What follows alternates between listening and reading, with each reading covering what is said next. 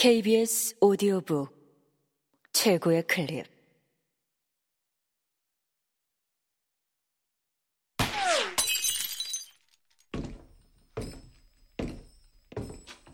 KBS 오디오북. 이동진이 말하는 봉준호의 세계. 저자 이동진 싸움의 결과보다 중요한 싸움의 구도. 기생충. 봉준호의 영화들에는 변곡점이 있다. 이야기의 방향이나 캐릭터의 성격을 막판에 도치시켜 관객의 뒤통수를 침으로써 그때까지의 단서들을 반대로 읽도록 유도하는 반전이라기보다는 이야기의 핵심 성격이나 감독의 시선이 가닿는 진짜 지점을 불쑥 드러내 영화 전체 노선을 아예 바꾸는 변곡점이라고 해야 맞을 것이다.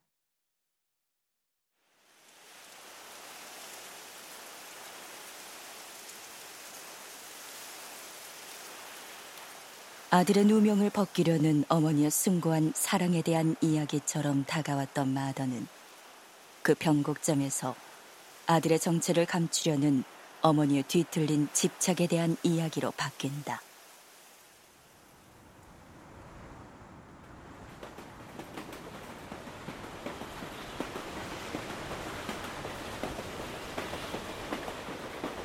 일직선 상의 맨 뒤 세계에 자리한 사람들의 계급 혁명을 다가서서 뜨겁게 다루는 것처럼 보였던 설국열차는 종의 보존이나 세계의 균형을 물러서서 차갑게 다루는 사회 생물학적인 영화로 전환된다.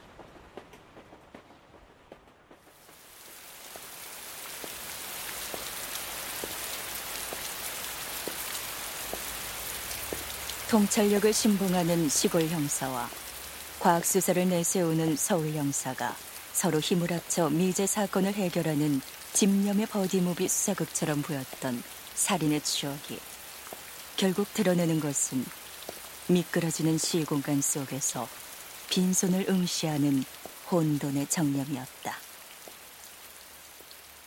봉준호의 영화는 장르를 차용해서 시작하고 그 장르를 배신하면서 끝난다. 그가 바라보는 것은 늘 장르의 뒤편에 있다.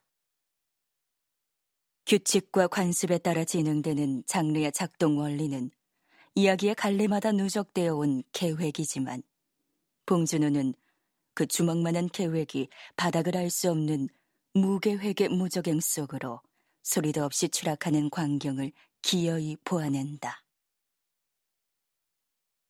기생충의 변곡점은 문광역의 이정은이 폭우 속에서 저택의 초인종을 누르는 순간이다.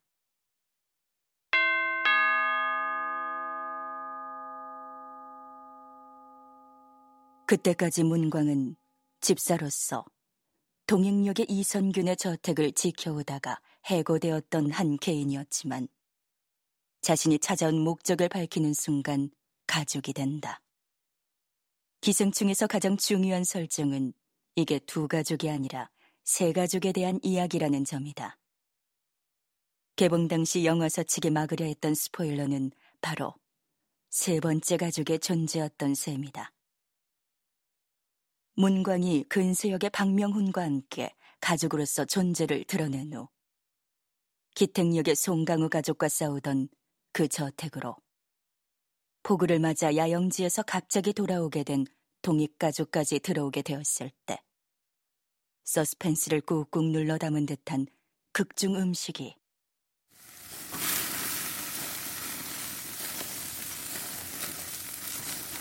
한우 체크살을 넣은 짜파구리라는 사실은 흥미로워 보인다.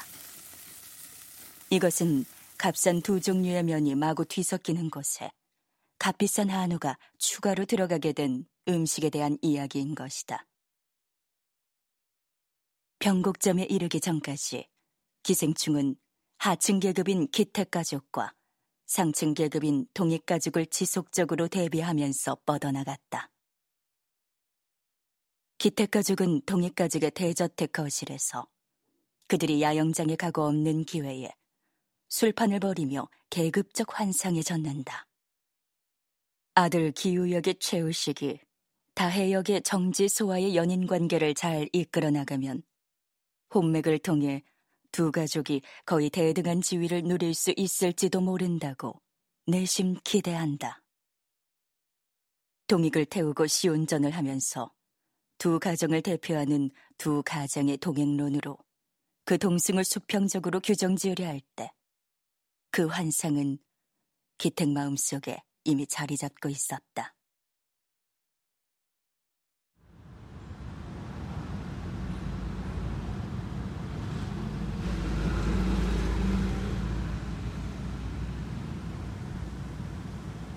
한 집안의 가장이자 한 회사의 총수 또는 고독한 한 남자와 매일 아침 길을 떠나는 것은 일종의 동행이 아닐까.